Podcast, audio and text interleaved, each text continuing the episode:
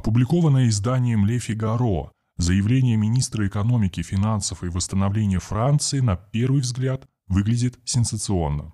В своей статье Брюно Лемер заявляет, что защитить Европу от волатильности цен на энергию может только расширение объемов ядерной энергетики. Для чего АЭС следует перенести из категории вредных видов генерации, подлежащих сокращению и даже полной ликвидации, в статус полностью зеленых источников, на том основании, что они в своей работе не выбрасывают парниковых газов. Комментаторы в особенности отмечают тот факт, что позицию француза открыто поддержали премьеры, министры экономики и министры энергетики Болгарии, Венгрии, Польши, Румынии, Словакии, Словении, Финляндии, Хорватии и Чехии. Узрев в этом якобы четкую тенденцию к возврату европейского руководства к адекватности в энергетической области. Однако, если выйти за рамки примитивного фетишизма и прочитать предложение французского министра более внимательно, то можно увидеть, что это не более чем истерический популизм.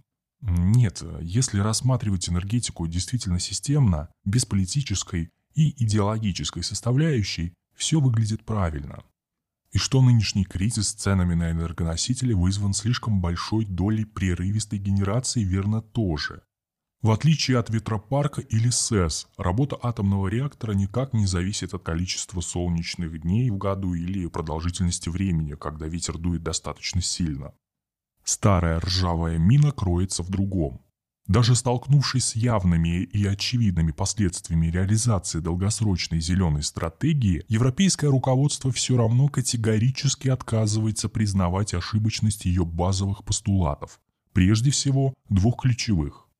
Первый – о необходимости любой ценой свести до нуля европейскую зависимость от импорта энергоносителей.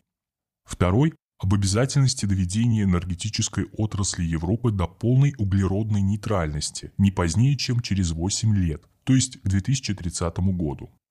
Проблема в следующем. Во-первых, построить энергосистему с сильно меняющимся по времени объемом потребления энергии, например, по суточному циклу, на основе только одних АЭС невозможно даже теоретически. Атомные реакторы обладают слишком высокой инертностью, так быстро, как это делают газовые генераторы, маневрировать выходной мощностью АЭС невозможно физически. Во-вторых, принятая сейчас в Европе концепция зеленого энергоперехода жестко нацелена на доведение доли возобновляемых источников энергии не менее чем до 70-80% в общем объеме уже в 2030 -м. Причем эта цель постулируется настоящей священной коровой, а на которой не то что как-либо покушаться, ее вообще нельзя ставить под сомнение.